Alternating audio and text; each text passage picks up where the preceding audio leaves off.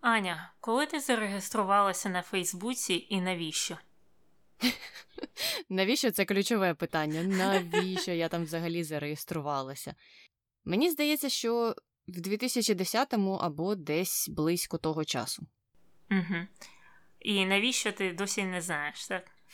Не знаю, тому що з кожним роком я заходжу туди все рідше і рідше. А останнім часом взагалі я це закинула, і ну там просто нічого робити, і мені не дуже подобається ця соцмережа.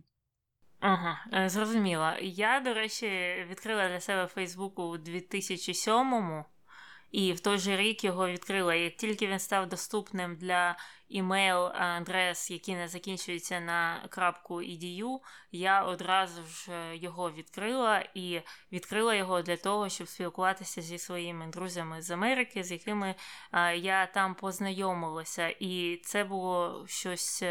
Е, неперевершене. Я була просто в захваті, захваті від Фейсбуку на той час, е, тому що я могла жити життям своїх друзів. Тому що в ті часи всі, коли ходили на якісь вечірки чи їздили кудись, е, вони просто заливали е, весь свій харддрайв з фотокартками туди. Тобто там були альбоми на 250 е, поганих світлин. Е, не так, як зараз на інстаграмі. Ти вибираєш з 250 одну, яка найкраща. Е, часи змінилися, але про це пізніше.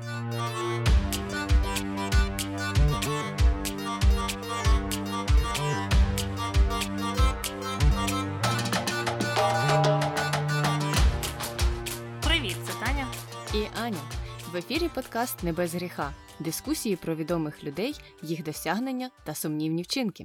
Сьогодні говоримо про Марка Закерберга чи Цукерберга Таня. Я не знаю, дивлячись, кого питати. Е, якщо американців, то він точно Закерберг. Якщо питати людей із Східної Європи, а саме України, то його частіше за все називають Цукербергом. Але ми так робити не будемо, так? Так, бо ми звикли казати Закерберг, тому і будемо казати Закерберг, тому що це його прізвище, і так воно звучить в оригіналі, тому я не бачу сенсу казати Цукерберг. До речі, навіть якщо зайти на українську Вікіпедію, то там буде два прізвища. Тому обидва варіанти правильні, і ми використовуємо той, який нам зручніше. Дуже добре. А починаємо, як завжди, з цікавих пошуків про Марка. І першим е, дуже цікавим було, чому Закерберг носить сірі футболки. Ну, тому що, мабуть, на них не видно плям від жирних бургерів, які він так полюбляє, тому що він же любить ходити в Макдональдс, любить жити просто, як всім відомо. І, до речі, про сірі футболки ми сьогодні точно згадаємо. Окей, ну дочекаємося. Е, друге питання: чому Закерберг судиться з Гаваями? Слухай, ну Гугл прям знає, про що ми сьогодні будемо говорити. З Гаваями він вже не судиться, але судився колись, тому що хотів побільше землі загребти собі. І про це ми теж поговоримо. Ну і останнє питання: чому Закерберг робот? О, я бачу, вже із форчену підтягнулися. Ну, всі, всі в зборі можна починати. Про робота ви здогадалися, ми поговоримо також. А, Ну, тоді починаємо. А якщо хтось живе під камнем і не знає, то Марк Закерберг, він засновник е, соціальної мережі Facebook, і ем, його називають одним з найяскравіших умів свого покоління. Його капітал становить майже 110 мільярдів доларів, і у 2008 році він став наймолодшим на той час мільярдером. І е, у мережі Facebook на даний момент є більше активних користувачів щомісяця, ніж е, населення у будь-якій країні е, світу. Фейсбук щомісяця відвідують майже третина населення світу, наскільки я пам'ятаю. Ух, Так, так. І багато хто використовує Фейсбук багато разів на день, не те, щоб там зайти і вийти. І також у багатьох країнах Фейсбук це не просто соцмережа, де, як ти казала, колись люди тільки те й робили, що ділилися фотографіями. Е, на сьогоднішній день е, ця соцмережа стала і медіакомпанією, тобто там люди читають новини, вони вважають, що Фейсбук це основне джерело, наприклад, новин у їхньому житті, і вони вірять в усе те, що там написано. Тому тут вже є деякі контроверсійні моменти. Але до них ми ще дійдемо, а почнемо з його біографії та досягнень. Марк Закерберг народився в Америці, а саме в штаті Нью-Йорк у місті або містечку Добсфері. Він з заможної сім'ї, батько був його стоматологом, а мати психіатром. І ще у нього є троє братів і сестер. І Марк дуже рано почав цікавитися технологіями і програмуванням, і вже в 12 років він створив свою першу програму під назвою ZACNet на Atari Basic. Е, і ця програма полягала в тому, що вона дозволяла спілкуватися е, між членами сім'ї Закербергів та також е, посилати повідомлення в стоматологічну клініку його батько. Тобто, це така була внутрішня мережа. Але згодом з'явився AOL, і потім всі його члени сім'ї перейшли на нього і закинули за кнет. Ось так великі корпорації витісняють малих початківців, малих підприємців. Тань. Ну, а зараз е, Закерберг мститься. мститься. Е, так. Ну а далі Закерберг вступає до е, академії Філіпс Екстер в Нью-Гемпширі. Е, це приватна школа, яка на даний момент коштує від 46 до 59 тисяч доларів на рік. Тобто це дорожче, ніж е, багато коледжів е, і університетів США. І е, я це підкреслюю до того, щоб люди не казали, бо люди дуже люблять таке говорити, що кожна людина там з села, з бідної сім'ї, звідкись може стати таким от Білл Гейтсом, чи Марком Закербергом, чи кимось іншим. Хоча біографії цих людей. Е, вказують на протилежне, що у нього з дитинства був поштовх. Не кожна людина в світі. Та навіть США ходить у приватну школу, яка коштує такі гроші. Без сумніву. І мені ще дуже подобається, коли згадують е, ось всіх цих початківців, е, того ж Джобса чи Закерберга, чи Біла Гейтса, і розказують, що ой, та вони ж в гаражі сиділи і починали там свої компанії.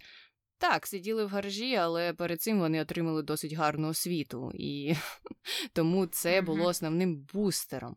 І е, саме в цій академії Марк продовжив свою діяльність. Він там створив е, музичну стрімінгову платформу Synapse, і ця програма вже зацікавила AOL і Microsoft. Тобто AOL і Microsoft вже не були спроможні на створення такої програми. Комп'ютери вони поєднали, а музичну стрімінгову платформу ні, це вже дуже важко. Давай, Марк, нам її продавай.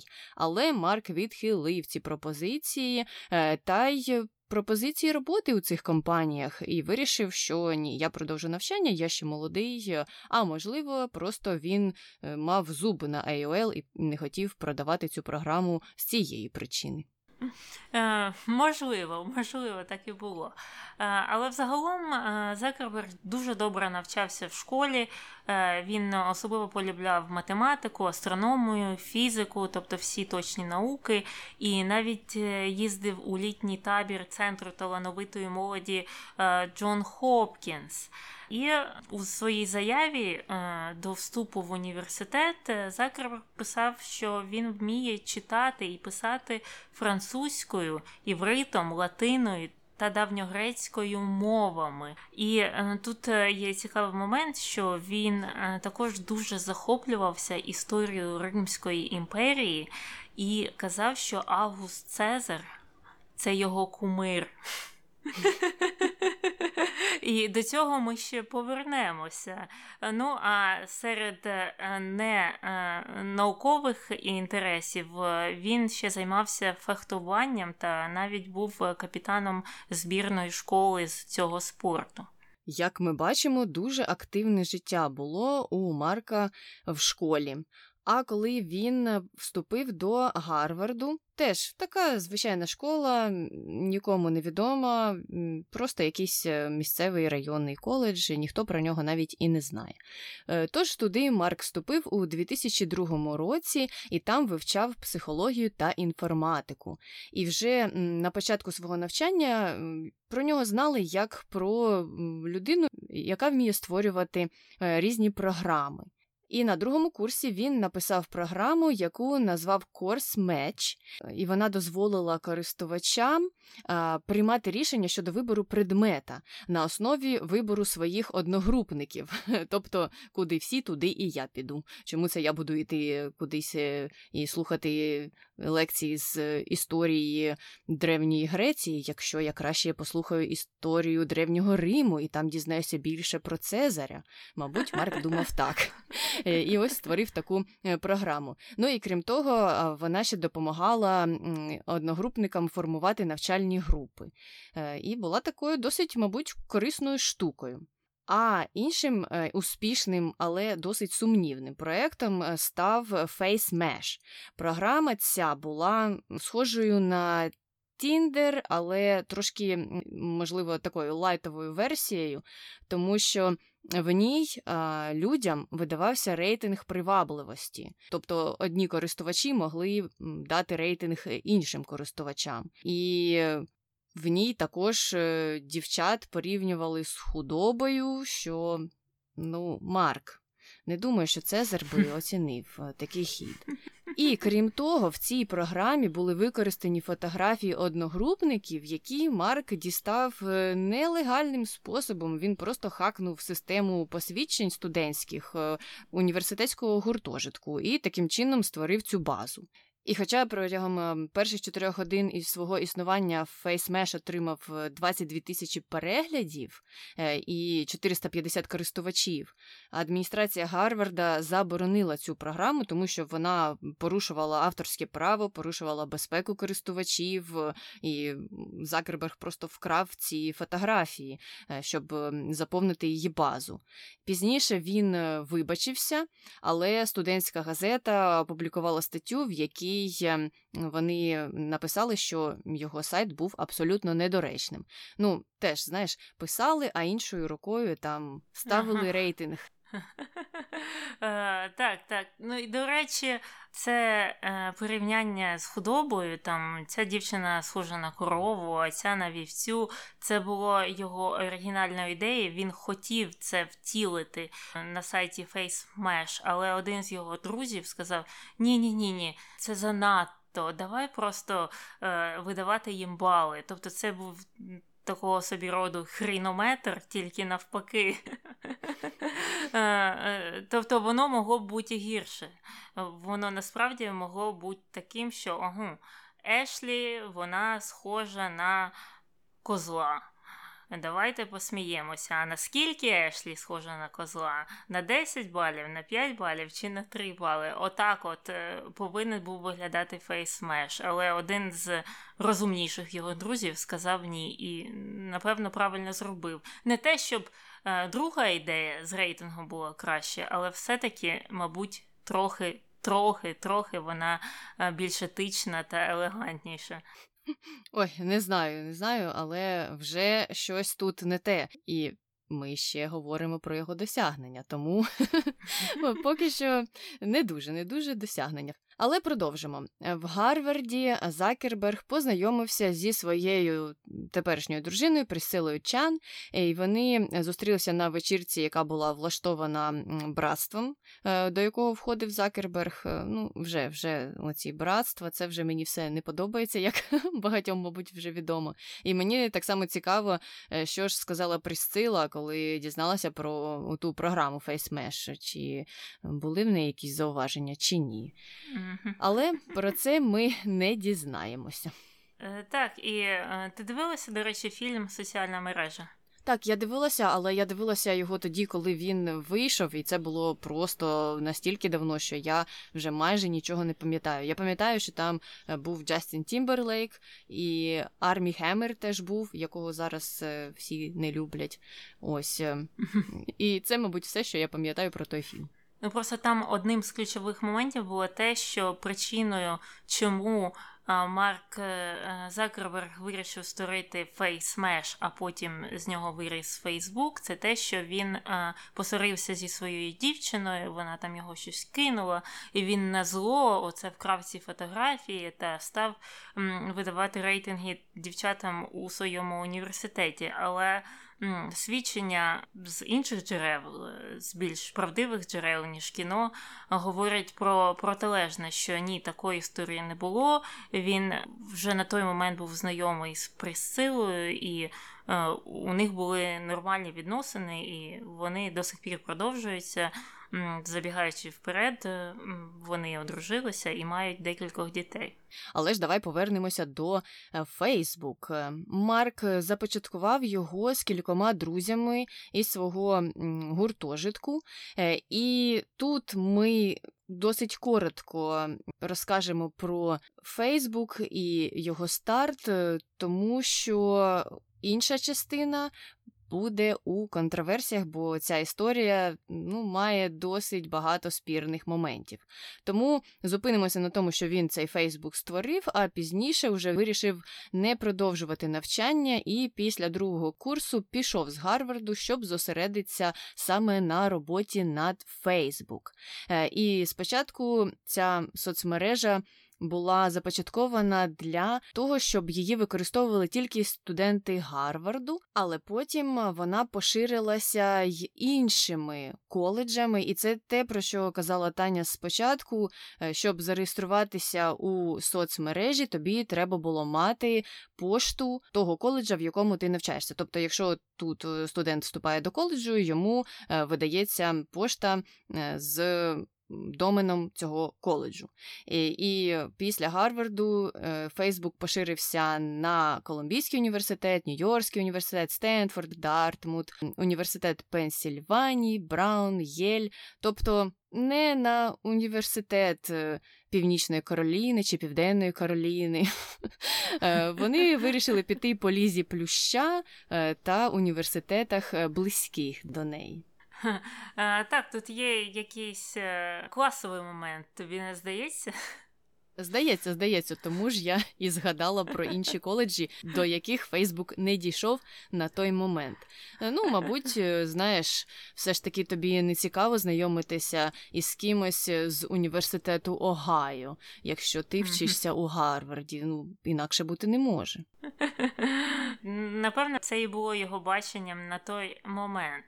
Але Фейсбук набував більшої популярності, і через це Закерберг, е, його друг Московіц і деякі інші вирішили переїхати до Пало-Альто в штаті Каліфорнія, де вони орендували невеличкий будинок, який також слугував як офіс, і продовжували там працювати над Фейсбуком. А приїхали вони туди, тому що, ем, як відомо, Каліфорнія є такою столицею it е, технологій і а, там є кращий а, доступ до фінансування. І саме там у Каліфорнії він познайомився з Пітером е, Тілем, е, який, до речі, є співзасновником PayPal. І саме Пітер погодився інвестувати у компанію Facebook на початку. І вже у 2004 році вони орендували свій перший справжній офіс Хоча Закерберг ще подумував, може повернутися назад у Гарвард, але врешті-решт вони вирішили, що краще залишитися у Каліфорнії, бо знову ж там кращий доступ до фінансування, до кредитів, а також до професіоналів в it сфері. Зрозуміло. Їдемо далі. Трошки згодом е, компанія змогла залучити фінанси не тільки Пітера Тіля, а й інших, і вже отримала майже 13 мільйонів доларів інвестицій. А у 2010 році журнал Time назвав Закерберга людиною року. Е, і якраз у тому році е, вийшов фільм Соцмережа. До речі, сам Закерберг казав, що ні, ні, ні, там дуже дуже багато фантазій і події, що зображені у фільмі, не відповідають реальності або частково відповідають реальності, тобто там багато напридумували. Е, ми не знаємо, як це було. Мабуть, ну звичайно ж, це була драматизація монетизація е, створення Фейсбуку. Але фільм був досить успішним. Я пам'ятаю, що у нього було дуже багато номінацій на Оскар. Так, а він нічого не виграв. Ой, цього я не пам'ятаю, е, але я не здивувалася, тому що ну, він був таким більш. Попсовим фільмом, які на той час е, не були популярними на цій премії. Угу, угу. А, Цікавим фактом з життя Закерберу того часу було те, що він був е, на той момент досить молодим і ще не став таким професіоналом, як ми його знаємо на теперішні часи. Е, він, е, як тільки став генеральним директором Фейсбуку, він створив собі візитку, на якій було написано Я генеральний директор, сука.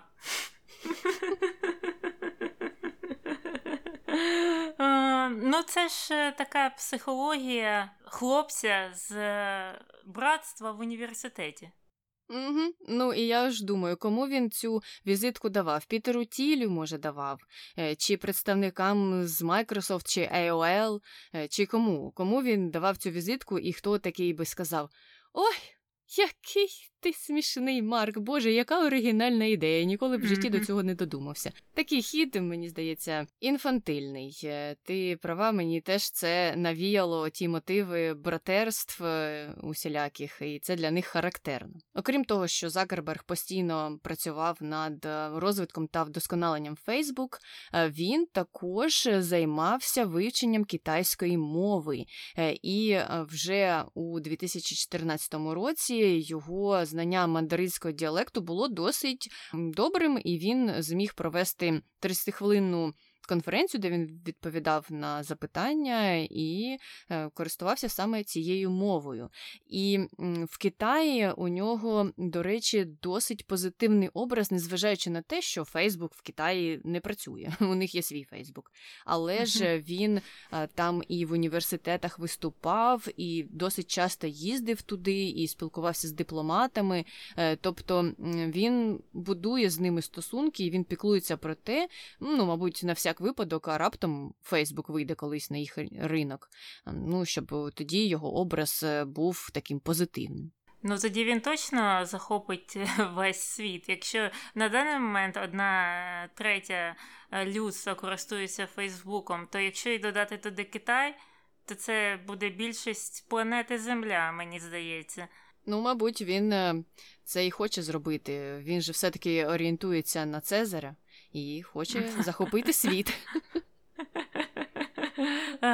Так, ну і вже в 2012 році Facebook стає публічною компанією і е, заробляє на цьому 16 мільярдів доларів. А Закерберг стає 29-ю найбагатішою людиною у світі. І е, як ми казали раніше, сьогодні сайтом Facebook е, користується понад 3 мільярди е, людей, а також.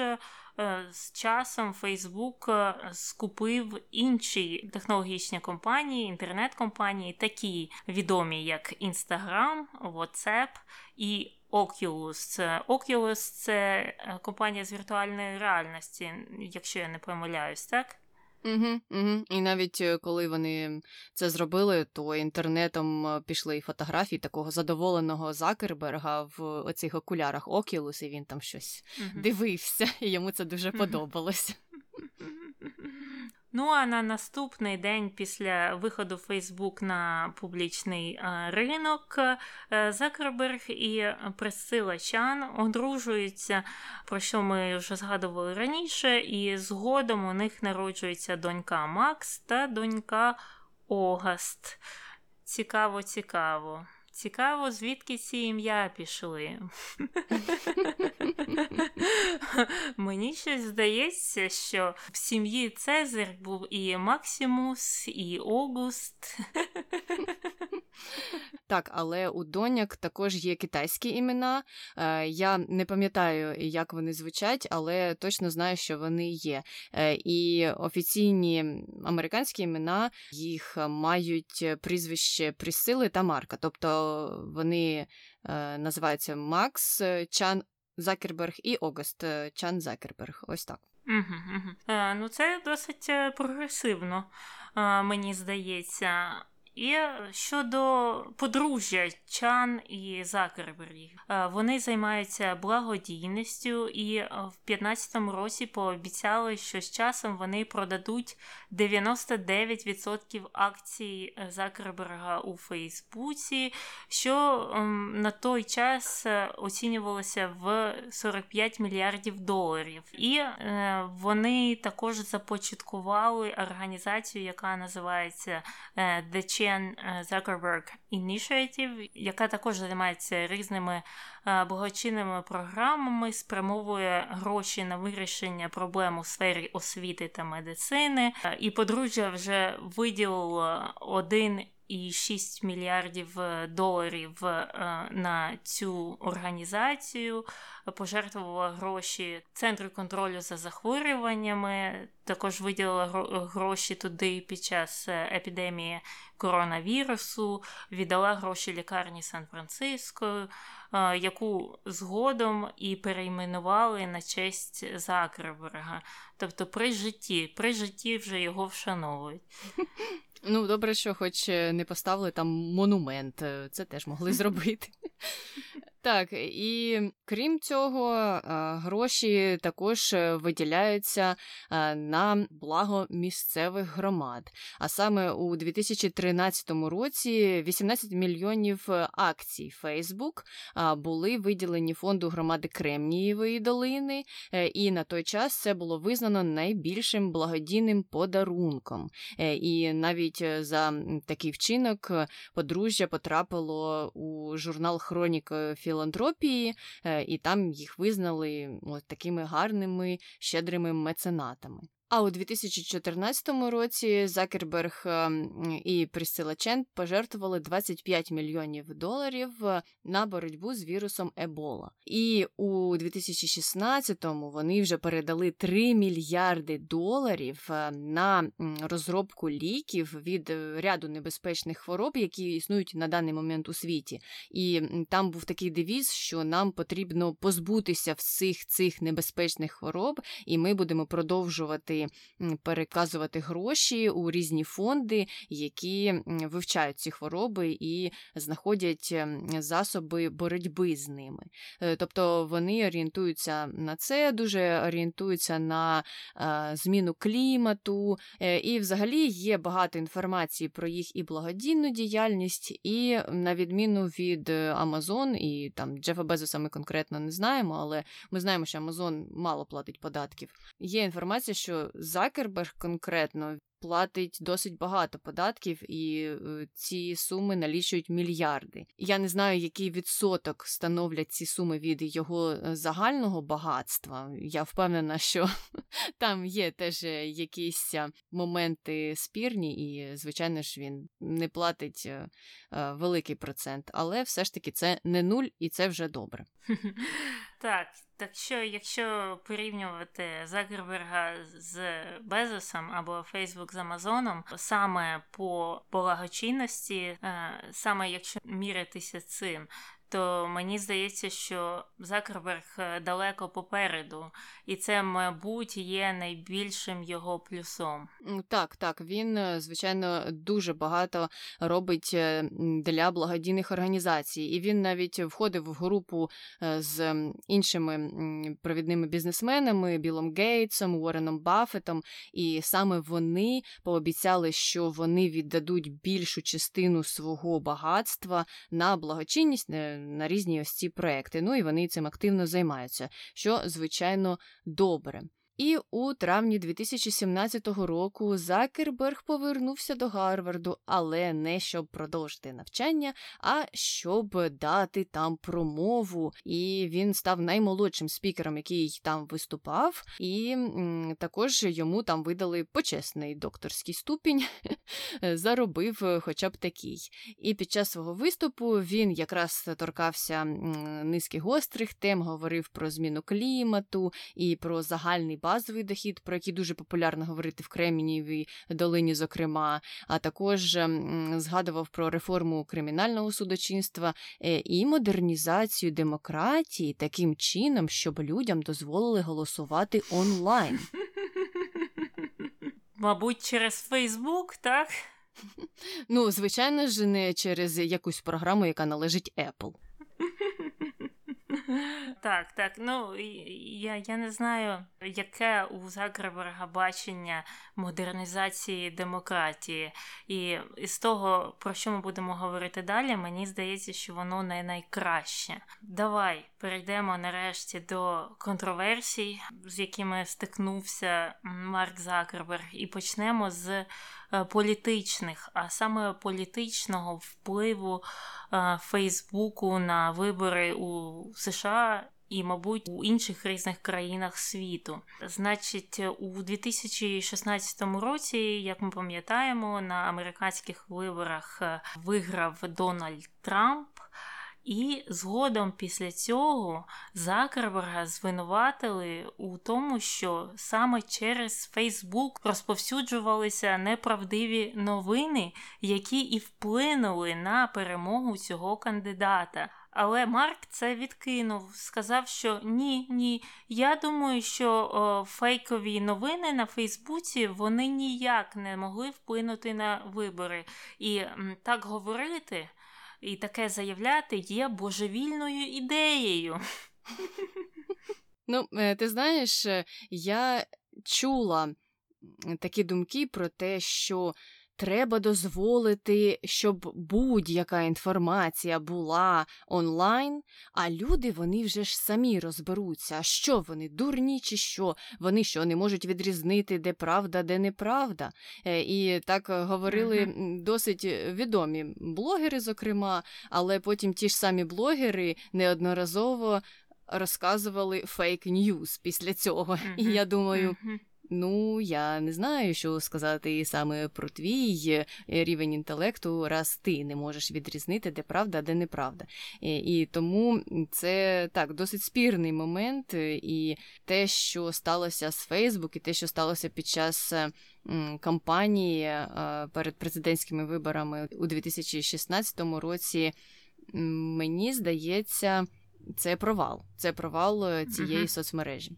Е, просто всі ці аргументи про те, що е, люди самі самі розберуться, е, кидайте туди все, і люди розумні, і вони знайдуть там правду воно не працює, дивлячись на алгоритми таких соцмереж, як Facebook чи Instagram, чи інші, бо вони ж тримають тебе у бульбашці. Якщо у тебе є е, якісь конкретні політичні погляди, і Facebook їх ідентифікує, тобто у налаштуваннях Фейсбуку є сторінка, де можна подивитися, до е, яких політичних поглядів тебе записав Фейсбук. І я перевіряла, так мене записали до ліберально-демократичних поглядів, і я з цим згодна. І відштовхуючись від цього.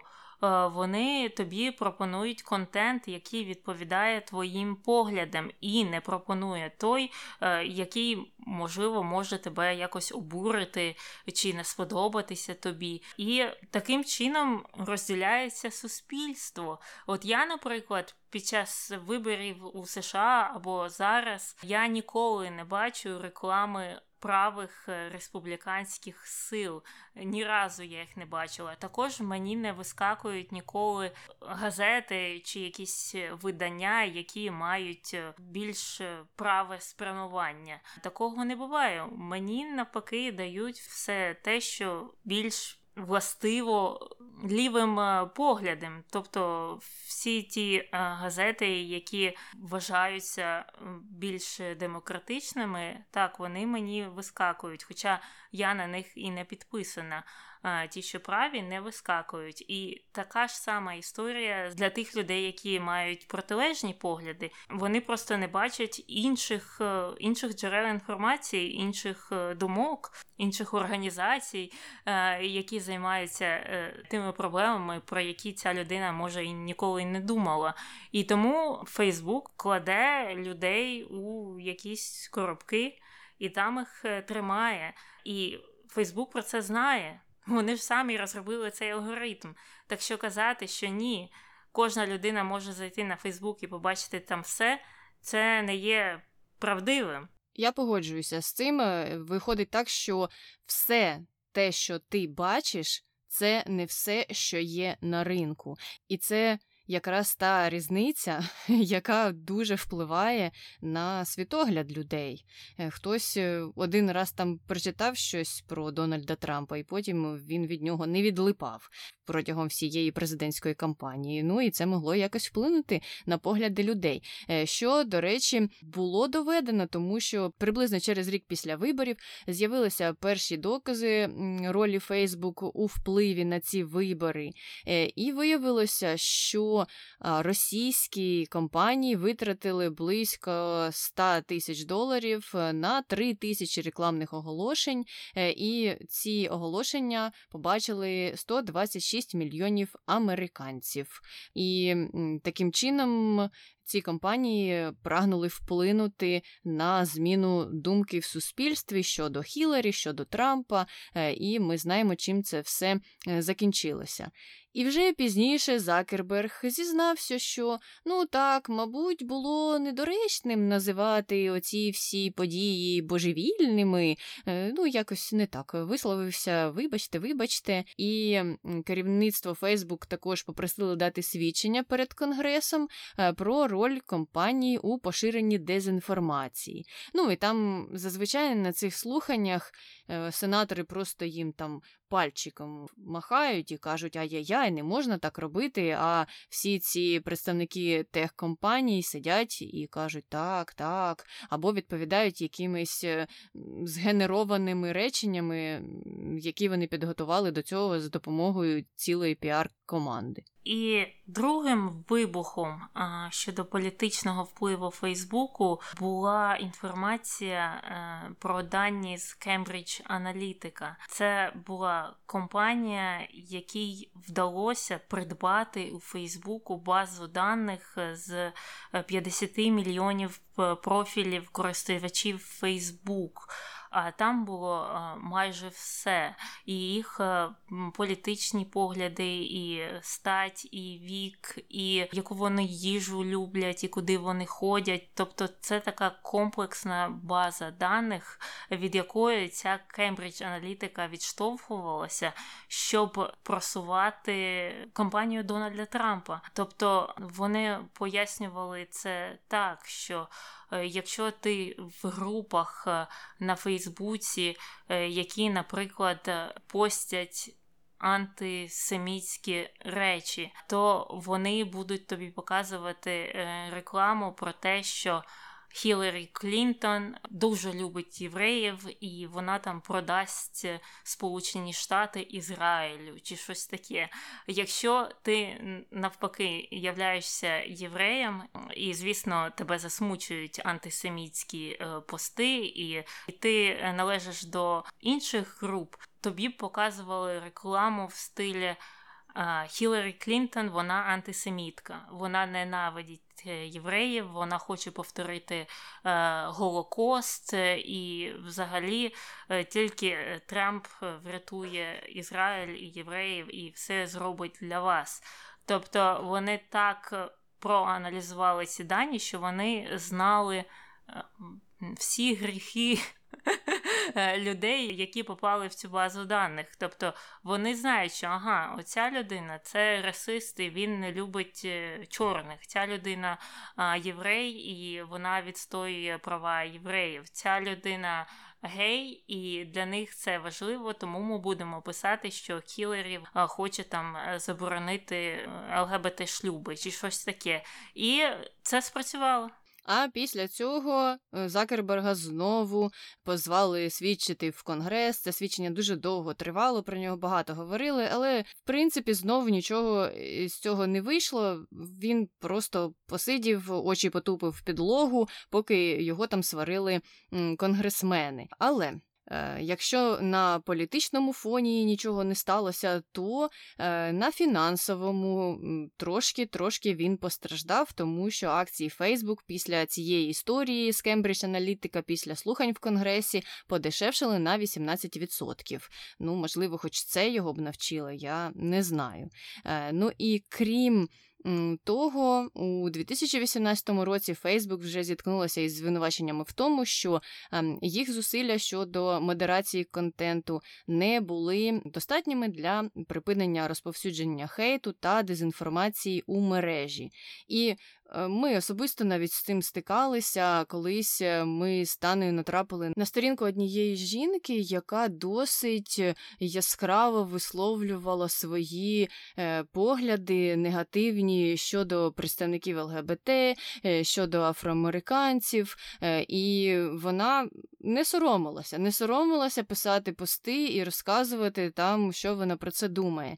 І ми жалілися на цю сторінку, але нам прийшла відповідь про те, що, вибачте, ми не вбачаємо в цьому ніякого негативного контенту, ніякого хейту. Тому сидіть собі і мовчки дивіться, як ця жіночка далі продовжує розповсюджувати ось таку інформацію. Так, і треба зазначити, що цей аккаунт був е, російською мовою, і це насправді має значення, і ми е, про це згадаємо ще трошки пізніше. Але давай повернемося до інших країн, а саме М'янма, Індія, Німеччина, Філіппіни, Бразилія через. Е, таку неактивність, не проактивну позицію Фейсбуку, Інстаграму та Ватсапу в цих країнах е, сталися спалахи політичного насильства і е, стала е, активно розвиватися дезінформація населення. І особливо яскравим є прикладом геноцид мусульман Рохінджа у М'янмі. Мусульмани у М'янмі є меншиною, яку не дуже або дуже не любить влада М'янми, і цей уряд розпочав антикампанію проти цих е, мусульман і став розповсюджувати різні хейтерські пости, дезінформацію, заклики розправитися з цим е, населенням. І це розрослося, люди почали це шерити. А що ще гірше, вони е, почали відповідати на ці заклики, і багато мусульман через це постраждали. І коли ця інформація випала назовні, Фейсбук е, спочатку відмахнувся, але потім е, ситуація стала настільки жахливою, що вони були змушені признатися, що так у нас у Фейсбуці недостатньо модераторів, які е, можуть розуміти або спілкуватися е, мовою м'янми, і через це. Ситуація була запущена. Було тільки дві людини, які працювали на Фейсбук, які могли модерувати сегмент Фейсбуку у М'янмі, і результати жахливі через Фейсбук загинуло багато людей. Ну, можна, звісно, сперечатися, що це не Фейсбук пішов вбивати мусульман, це люди е, які живуть у М'янмі, які начиталися цих е, хейтерських закликів, вони пішли вбивати цих мусульман. Але Фейсбук був е, каталізатором цього процесу.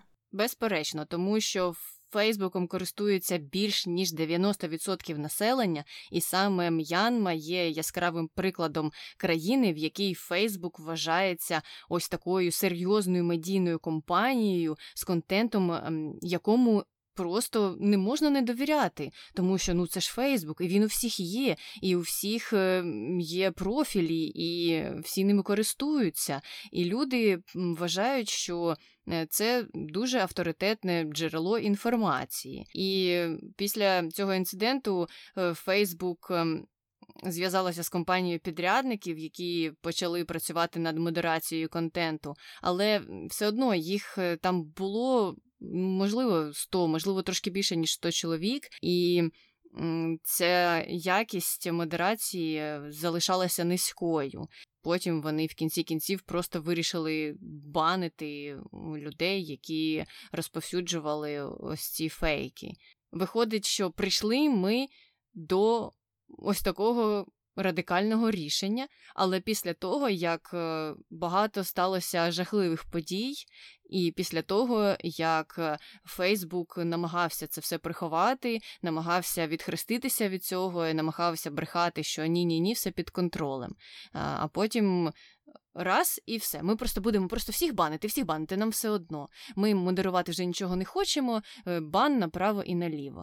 Ну, мені здається, що це дуже дивне вирішення проблеми, яку mm можна було е, на початковому етапі просто прикрити і все. І, і це все можливо б не роздулося до таких масштабів. Ну, це виходить, що або все, або нічого. Не існує ніякого проміжного варіанту, що, е, звісно, дуже дуже дивно. Але давай ще поговоримо про те, що у 2018 році Фейсбук зламали. І вкрали 30 мільйонів е, даних користувачів, і це був найбільший провал Фейсбуку. Це втрата дуже великої кількості інформації, і е, я не знаю, вони щось там вирішили після цього. Вони прикрутили якісь налаштування там. Е, я, чесно кажучи, не знаю, чи це якось вплинуло на саму програму і на те, як там прописана безпека користувачів. Але, по-моєму, навіть е, тоді зламали й аккаунт е, Закерберга самого, що дуже іронічно. Е, і у 19-му році він знову з'явився свідчити перед конгресом. Цього разу їх зацікавила криптовалюта, яку Фейсбук е, хотіла ввести, але мені здається, вони трошки ці плани прикрили. Е, і під час цього засідання також торкнулися модерування контенту знову сказали, що дуже слабке, але Закерберг став захищати позицію Фейсбук і ось е, якраз і говорити тими словами, якими люблять говорити деякі е, блогери, і доводив, що це ж місце, де всі можуть висловити свою точку зору. Але, мабуть, mm-hmm. він так. Тактично забув додати, що але ж ця точка зору дійде тільки до певної категорії людей, які угу. сидять у тій самій бульці. Угу, угу. Я не розумію, кого він хоче в цьому впевнити, бо більшість людей є на Фейсбуці, і вони стикалися з тим, що їм показують одну і ту ж інформацію, яка складається з поглядів, які схожі е, на твої. Е, так що не знаю, можливо, ті конгресмени не на Фейсбуці вони не знають, і їм можна щось таке розповідати. Але е, середньостатистичному користувачу Фейсбуку, я думаю, все зрозуміло. Хоча. З іншої сторони, на Фейсбуці зараз вже не тільки студенти чи молоді люди. На Фейсбуці дуже багато людей старшого віку, пенсіонерів, які можуть цього не знати. Або їх це влаштовує, тому що Ну, а що ж тут такого поганого? Я бачу те, що мені подобається, і класно, що мені не показують ту інформацію, яка мені не подобається, або в яку я б там не повірила. І, мабуть, mm для багатьох це є дуже зручним моментом. Ну, знаєш, одне діло, якщо тобі. Просто показують е, новини з правих е, інформаційних джерел, але вони в цілому є правдивими. Просто у них є нахил на праві е, погляди.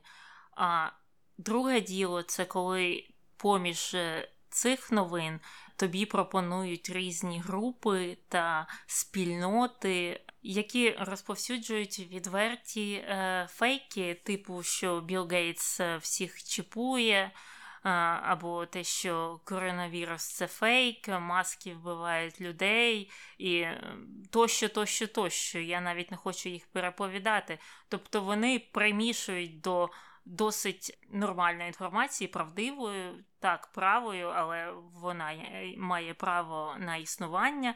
Повністю брехливі повідомлення, і це є також великою проблемою, найбільшою проблемою, мабуть. Ну, хоча б з коронавірусом вони почали там якусь роботу, і, звичайно, вже після початку пандемії через кілька місяців, але ввели цю політику, що ми будемо банити всі новини, які не відповідають е, дійсності. Ну, і новинами це не можна назвати. Всі якісь е, конспірологічні теорії, які не відповідають дійсності. А з політикою все набагато складніше. Тут е, вони і не починали свою роботу. Е, і якраз ми е, дійшли до справ у східній Європі. Саме там Фейсбук критикують за надмірну модерацію і за дуже довготривалі бани, за повідомлення, які можуть вважатися досить нейтральними, або хоча б досить нейтральними у порівнянні з тим, що відбувається е, в американському Фейсбуці. І були приклади, коли користувачі заради експерименту постили однакові повідомлення, але різними мовами. І, наприклад, повідомлення англійською мовою могло залишатися у стрічці, а російською, українською мовою такі повідомлення видалялися, і е, користувачеві прилітав бан. І тут е, треба зауважити.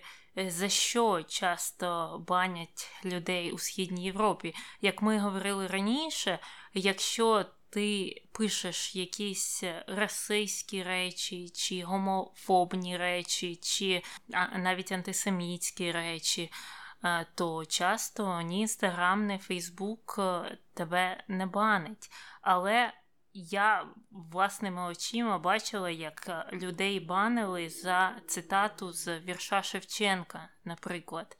Або якщо люди цитували щось про себе і, будучи українцями, використовували слово хохол е, в жартівливій е, формі, і, звісно, в цьому не було ніякого зневаження до себе.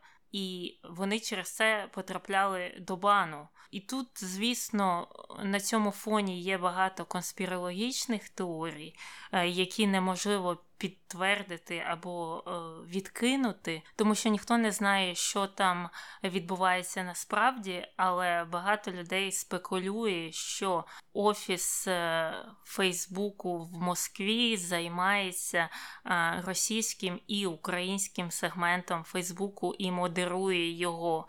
І через це. Там є проблеми з модерацією, і такі проблеми, що ті пости, які підходять під е, напрямок кремлівської програми, вони залишаються, а ті, що суперечать, е, вони видаляються.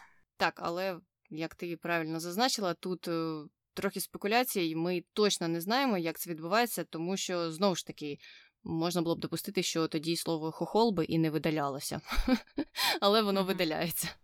Хоча, можливо, вони просто подумали: так, так, треба ж якось реалістично виглядати, давай і це слово видалимо. Ну, ми не дізнаємося, допоки Конгрес чи якась інша влада не змусить Фейсбук поділитися тим, як працюють їх алгоритми і хто модерує контент. А поки переходимо до наступної контроверсії, а саме до сірих футболок Закерберга е, і його витрат на нерухомість. Багато людей е, помітило, і навіть е, це увійшло в топ запитань в Гуглі, е, що Закерберг е, відомий таким скромним стилем, і що зазвичай його можна на вулиці побачити в одному і тому ж одязі, що у нього є там 10 пар однакових джинсів і футболок чи худі, і він їх постійно носить. І що також він отримує зарплату, яка становить 1 долар, як генеральний директор Фейсбук. Ну, звичайно, легко отримувати таку зарплату зарплату, коли в тебе е, купа акцій, і тобі просто зарплата ця не потрібна. Ну і коли він вже був е, на е, третій позиції серед найбагатших людей світу, він придбав е, Volkswagen GTI, який на той час е, коштував всього-навсього 30 тисяч доларів, і що ось такий простий парубок. Але насправді все не так просто, і разом з тим Volkswagen він також придбав і суперкар Pagani Guaira, який коштує 1,3 мільйона доларів. Просто він на ньому їздить, мабуть, своїми гавайськими територіями, е, ми ось е, зараз е, скоро туди теж дійдемо. Крім автомобілів, е, він любить купувати нерухомість та землю. У нього декілька є маєтків у Пало Альто і Сан-Франциско. А навколо тих маєтків він теж скупив маєтки, як і Джеф Безос, як і багато хто з відомих людей. Він пояснює це тим, що ну мені ж потрібна безпека, і тому не треба, щоб коло мене жили сусіди. Але багатьох людей це турбує. І у 2014 році він купив 700 акрів землі на острові Кауаї, що на Гаваях, е, і там сталася досить погана для репутації Закерберга історія, тому що він е, з допомогою суду намагався виселити людей, які володіли маленькими частинами землі на тій території, яку хотів купити Закерберг. Тобто він не прийшов і не купив 700 е, акрів пустої землі. Він хотів придбати ось саме цю землю, на якій е, Десь жили якісь там незрозумілі селяни, і їх, мабуть, треба виселити. Треба подати на них суд, сказати все, заберетеся до побачення, а не прийти до них і сказати: ну, давайте, можливо, з вами поговоримо, я вам заплачу, чи якось по-іншому врегулювати це питання. І це дуже розлютило місцеве населення, е, і згодом Закерберг відмовився від позовів. Я так розумію, що ці люди або залишилися жити там, або, можливо, він з ними вкладав якісь мирові угоди і пропонував їм гроші за їх ем, землі. Ну я сподіваюся, що це вирішилося в сторону людей. І наскільки я зрозуміла, що більшість цих людей це було корінне населення Гаваїв. Це було погано в будь-якому випадку, але ти приїхав десь з Нью-Йорку чи де ти там виріс, і хочеш тут на Гаваях виселити місцеве населення, яке тут жило століттями до тебе. Ну, Марк. І е, щодо цієї історії з сірими футболками, це ж е, вони так, ці люди з Кремнієвої долини, Закерберг, е, Стів Джобс, вони ж це пояснюють тим, що менше про що думати. Оце я відкриваю свою шафу, там вісить 10 однакових футболок, е, я будь-яку беру, одягаю, і це підвищує мою продуктивність. І я кожен раз, коли це чую, мені стає так скучно, бо подумай, це е, він зберігає дві хвилини щоб підвищити продуктивність, тобто продуктивність заради продуктивності. Я зберігаю тут дві хвилини, щоб більше працювати. Вони ж так це пояснюють, що я дуже ділова людина, у мене багато роботи, тому я не, не буду витрачати свою увагу на одежу чи на моду.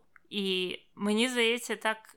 Втрачається якась індивідуальність, е, такі маленькі моменти в житті, які можуть тебе порадувати, тому що ну, така ж сама історія з цією їжею в пляшках.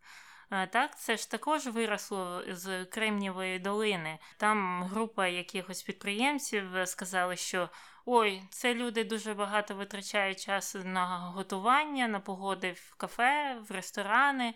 Треба придумати якусь їжу в пляшці, де будуть всі потрібні калорії та мікронутрієнти, і люди просто будуть сидіти е, і кодувати щось, продовжувати працювати і пити е, свою їжу. Навіщо нам е, їсти як нормальна людина, якщо ти можеш більше працювати? І мене ця вся історія засмучує. І як я вже казала, з одежею мені здається, втрачається індивідуальність людини, якщо він її не міняє, чи сам собі не обирає щось е, новеньке.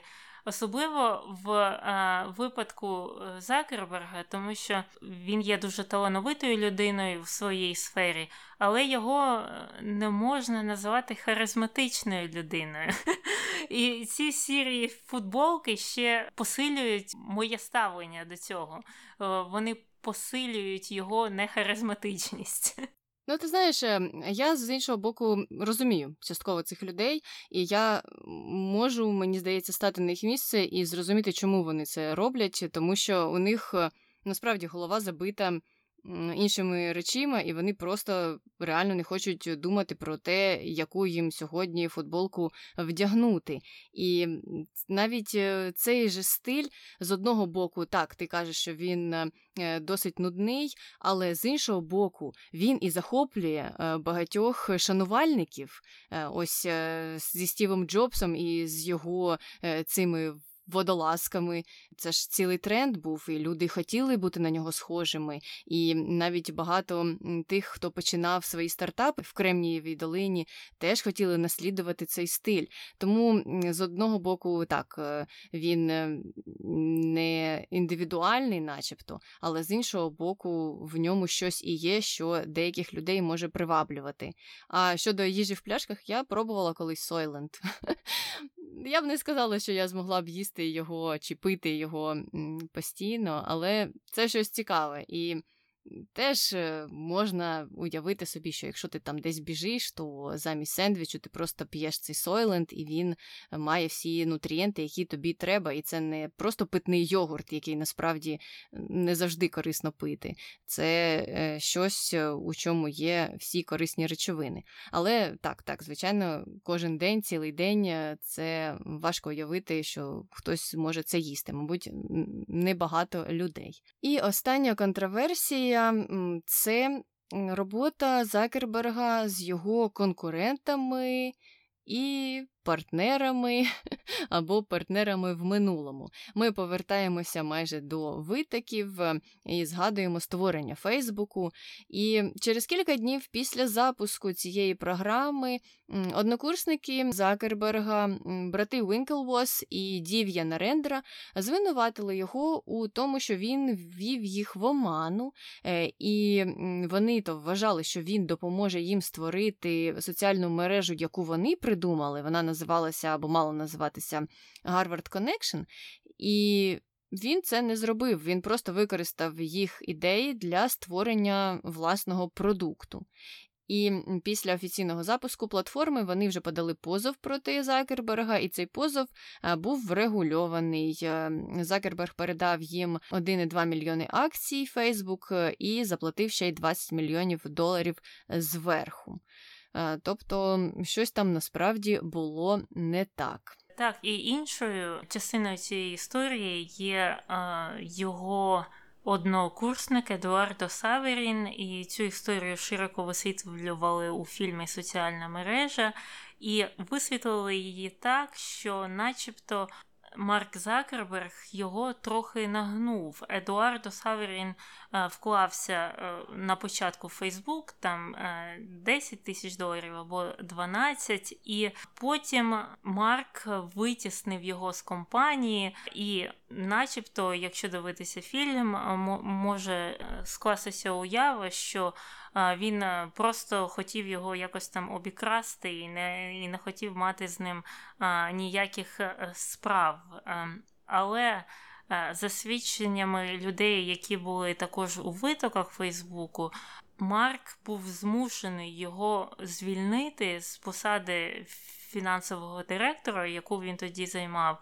тому що він був невідповідальним його важко було знайти, він не виходив на контакт, і е, він зареєстрував компанію у Флориді, а вони е, хотіли отримати фінансування в Каліфорнії, і е, це треба було перевести у той штат чи зареєструвати десь в іншому місці. А Саверін просто. Не відмовлявся, він просто чи дуже повільно це робив, чи він не хотів це робити. Там якісь були дуже великі проблеми з комунікаціями між Саверіном і Закербергом, і е, Марк тоді вирішив його е, виконати з компанії, але е, потім Едуардо подав позов до суду і також відсудив величезну суму грошей у Фейсбуку у акціях, і зараз він є також дуже забезпеченою людиною саме через те, що він колись там у гуртожитку позичив марку 12 тисяч доларів. Треба з'явитися у правильному місці в правильний час. Але, наприклад, е, засновники або співзасновники Instagram та WhatsApp е, з'явилися, мабуть, у неправильному місці. Хоча я сумніваюся, що вони зараз себе погано почувають, але ж все ж таки. У 2018 році співзасновники Instagram оголосили про те, що вони покидають компанію Facebook, який на той момент належав Instagram, і пізніше повідомлялося, що це все сталося на тлі конфлікту з Закербергом, і що вони довго воювали з Facebook за автономію Instagram, але Facebook вже протягнув свої руки на цю компанію і став там влаштовувати свій порядок. І цей відхід також підтримав співзасновник WhatsApp, який е, теж мав конфлікт з керівниками Facebook, і його турбувала політика конфіденційності користувачів, е, і він також незадовго до цього покинув ем, свою посаду. А пізніше вже з'ясувалося, що цей додаток ділився даними користувачів з Facebook, е, і це дуже обурило підписників. Я пам'ятаю, що був теж тренд, що треба видаляти WhatsApp, не користуватися. Там керівники інших е, додатків виступали, що ось ось дивіться, ми вам казали, що WhatsApp – це жахлива програма. Підписуйтесь підписуйтесь на нас, ми ж то не торгуємо вашими даними, але хто знає, поки просто про вас нічого не відомо. Тому так, е, не зрозуміло, хто краще, хто гірше, але е, сталися ось такі події. І це всі е, великі контроверсії. Звичайно ж, в житті Марка Закерберга їх було набагато більше, і щороку можна прочитати якісь новини про те, що там конфлікт в одній країні, там в іншій. Зараз останні події в Австралії, де е, протистоїть Фейсбук і місцева влада, і вони вирішують, чи е, можна публікувати новини, чи треба комусь за це платити, чи Фейсбук, можливо, має платити за це. І там зараз зараз є конфлікт. Тому мені здається, що чим далі, тим буде більше таких ситуацій, якщо Фейсбук не перегляне е, свою політику. А ми поки переходимо до наступного розділу це конспірології. І перша е, звучить так: Марк Закерберг це робот або інопланетянин. А чого? Чого? Він людям схожий на робота? А ти, Таня, що не бачила те фото, де він катається на серфі з білим обличчям? Ну, вилитий робот, ну просто іншого і не подумаєш. А ще крім того, він, коли виступав у конгресі, то уважні глядачі помітили, що якісь не такі очі у нього були, і він, мабуть, лінзи начепив, щоб приховати очі ящірки.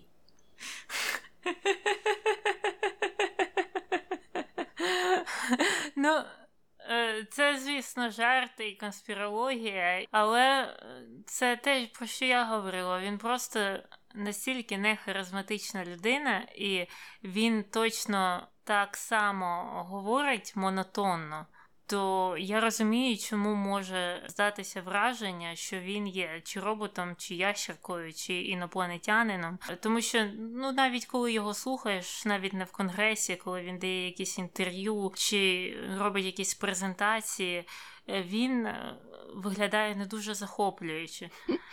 І крім того, у порівнянні з політиками в Конгресі, а політикам якраз mm-hmm. в цей час, е, під час цих допитів, треба ж ем, проявити себе, щоб е, виборці потенціальні зрозуміли, що вони борються за їх інтереси. Він виглядає ще якимось тихішим, ще якимось таким незрозумілим. І мені здається, що просто навіть ці обставини грають йому не на користь, і тому він почав ем, у 2018-му, по-моєму, і далі наймати професіоналів, які б його готували до цих виступів. І насправді вони трошки покращилися, але не сильно.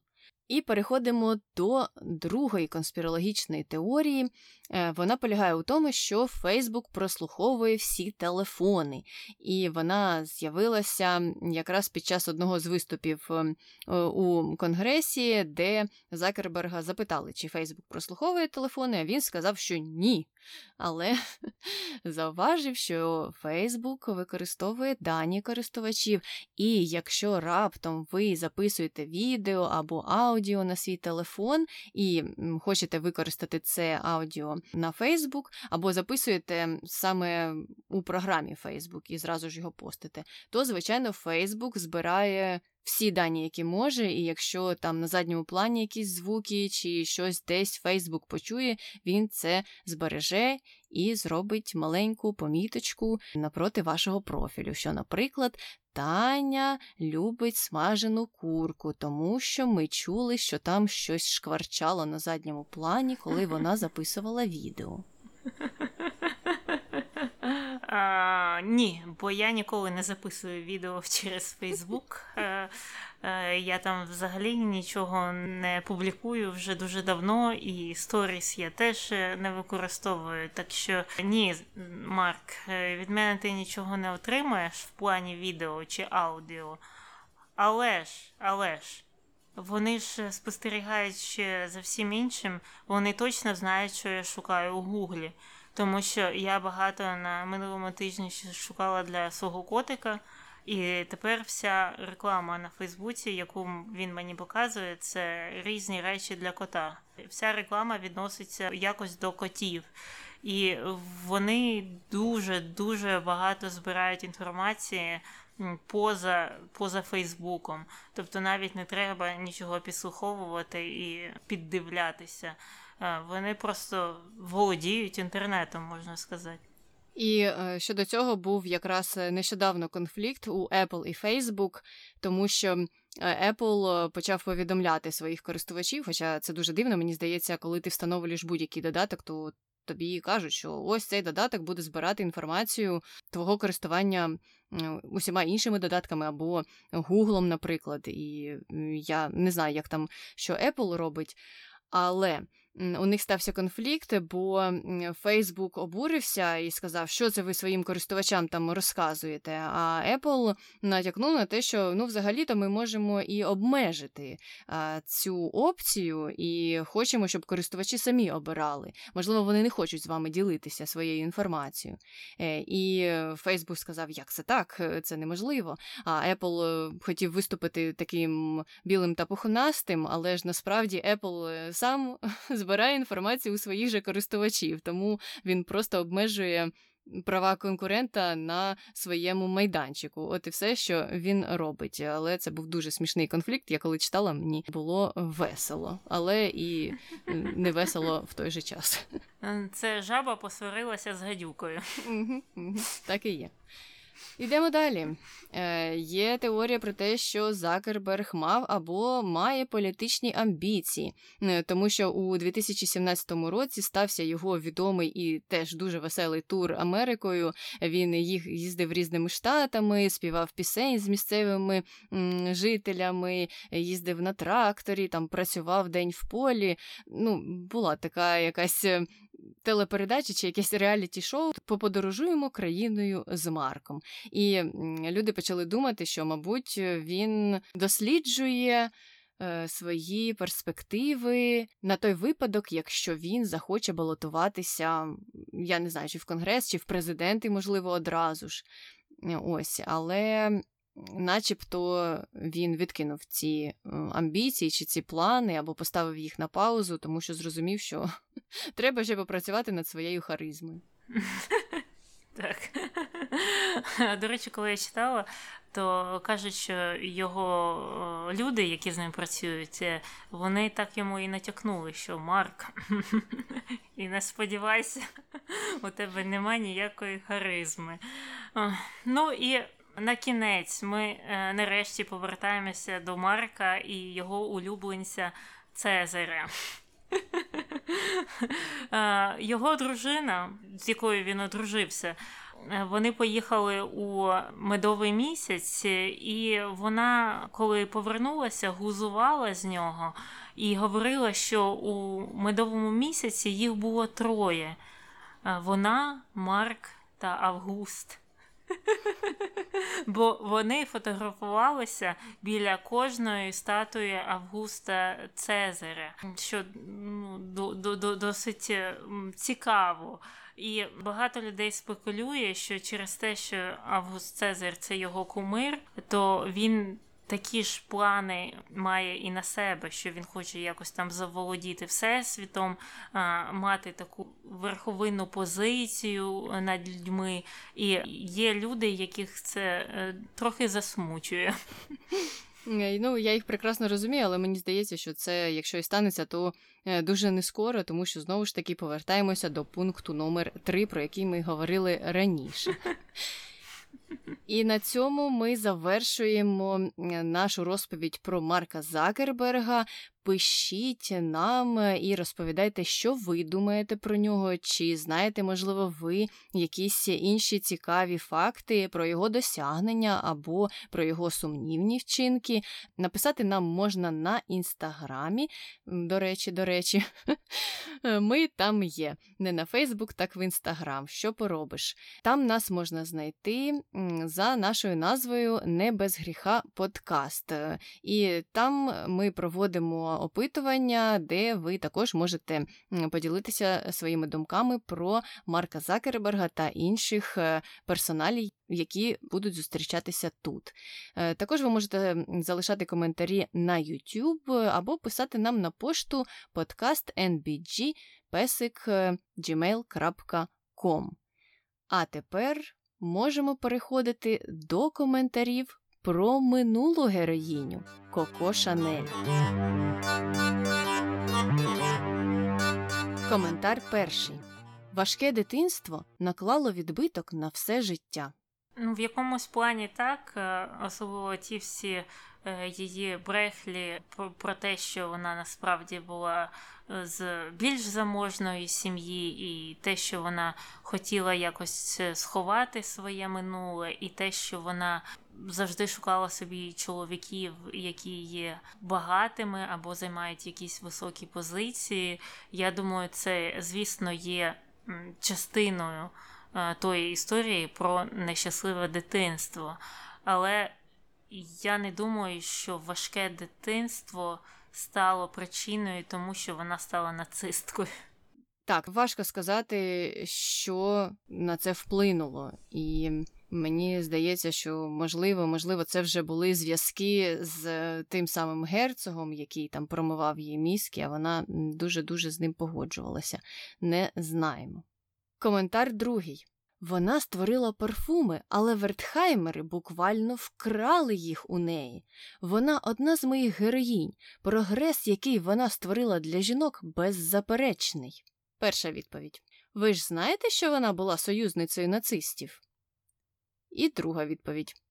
Мені здається, що вона експлуатувала чоловіків так само, як і вони її. Вона не була жертвою, і я можу пробачити їй більшу частину вчинків, крім союзництва з нацистами.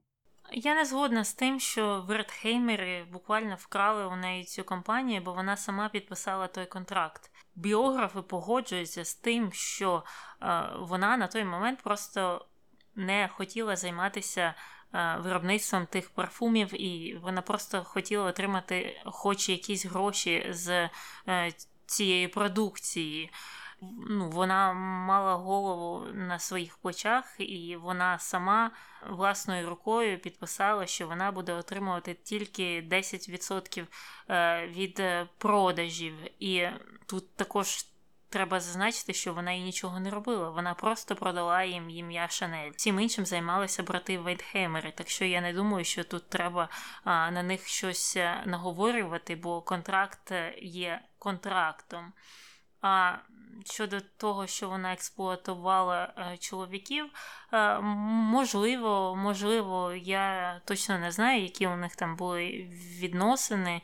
Я думаю, що у часи окупації Франції, коли вона жила з тим е, нацистом, пропагандистом, то можливо вона його і використовувала для того, щоб прикрити свій зад, для того, щоб е, її там не заарештували, не зґвалтували, не вбили в такі часи. А можливо, він просто їй подобався, бо він був нацистом.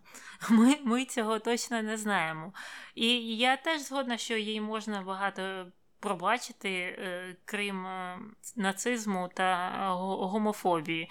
Тобто те, що у неї там було багато чоловіків і е, наркотики, і все інше, то таке, то приватне життя, і воно різне у різних людей. А от гомофобія, нацизм і такі речі на це дуже важко закрити очі. Погоджуюся. Коментар третій. Коко Шанель створювала такий гарний одяг. Цікаво, як би вона почувалася щодо того, що створює сьогодні її компанію. А я, до речі, не знаю, що сьогодні створює компанія Шанель. Я також не знаю, і я навмисно не шукала, е, тому що я хотіла почути, що ти скажеш, і я так і думала, що ти скажеш саме це. Ось е, такі ми з тобою знавці моди.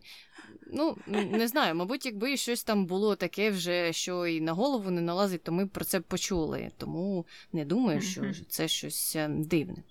Коментар останній. Вона колись казала: У мене є мільйони, але я одинока. Може бути гірше, ти можеш бути одинокою і без грошей. Я вважаю, що краще мати гроші і розбити серце, ніж бути одиноким і бідним. Сто відсотків, сто відсотків. Я повністю, повністю з цим згодна. Я взагалі не люблю такі вислови, коли люди романтизують е, бідність, кажучи, ох, ну він бідний, але у нього там є сім'я, чи дівчина, чи хлопець, чи е, кішка, чи хто ще. А, Бо він все одно бідний, у нього важке життя. І в той же час я не люблю, коли кажуть, що так, так, у неї було там 15 маєтків, всі гроші світу, але ж, але ж її серце було пусте, без любові, і кохання у неї ніколи не було. М- але є люди і бідні, і без кохання, і без кішки, і без хлопця, і взагалі без хати. І е, краще ж все-таки це все мати і бути нещасливим в коханні, бо ну, у тебе на одну проблему менше, хоча б на одну. Хоча б щонайменше. І давай тоді переходити до хрінометру. Скільки ти Таня вирішила поставити Шанель? Я думаю, їй дати стільки ж е, хренів, скільки я дала Генрі Форду, і мені здається, то було сім з половиною. Е, і я думаю, що вони десь на одному рівні, і у них е, десь схожа історія. Обидва пов'язані з нацистами, обидва співпрацювали з ними для якоїсь там власної вигоди. Так що я думаю, що сім з половиною це той рейтинг, що їй підходить. Ти знаєш, я теж спочатку подумала про Генрі Форда і вирішила, що ну вони дуже схожі, і ми навіть про це згадали в минулому випуску, і, мабуть, треба їй дати так само. І я в кінці кінців. Е, погоджуюся з тобою, я так і зробила, але був момент, коли я задумалася і Е, вирішувала, ну, можливо, вона все-таки трошки краще. Але потім я відкинула ці думки і вирішила: ні, рівноправ'я, вони дуже схожі, не треба, не треба її ставити нижче. Але наші слухачі е, були трошки добрішими, ніж ми, Таня, і дали Шанель 6 хрінів. Е, ну, все-таки більше, ніж 5, тому трошки переважила негативна сторона. Ну, то, мабуть, наші слухачі є поціновувачами її е, нових колекцій. Мабуть, е, а може їм е, ще щось подобається там парфуми, або старі колекції, або Мгм. капелюхи, або вони просто Таня не такі злі, як ми з тобою. Я, я вірю в те, що Шанель може надихати, особливо дивлячись на те, в які часи вона жила, те, що вона була жінкою, і що вона дійсно має е, скромне походження, але контраргументами може бути те, що вона використовувала чоловіків. Але ми це все вже обговорювали. Так, всі питання ми закрили і тепер можемо прощатися. Чекайте на нові випуски щовівторка та п'ятниці. Пишіть нам на інстаграмі не без гріха подкаст, залишайте коментарі на Ютюбі. Також не без гріха подкаст е, за нашою назвою нас там можна знайти. І слухайте нас на усіх популярних майданчиках, де ви можете знайти подкасти. Ми там повинні бути також за нашою назвою Не без гріха подкаст. Ну і добре, давай тоді казати до побачення. З вами була Таня. І Аня, почуємося. Бувай! Тільки їсти пішла. Ти хром-хромчик. А ну зараз я подивлюсь. І чутно чи ні, як вона хромтить. Ні, it's okay, it's okay. Окей. Okay. ага.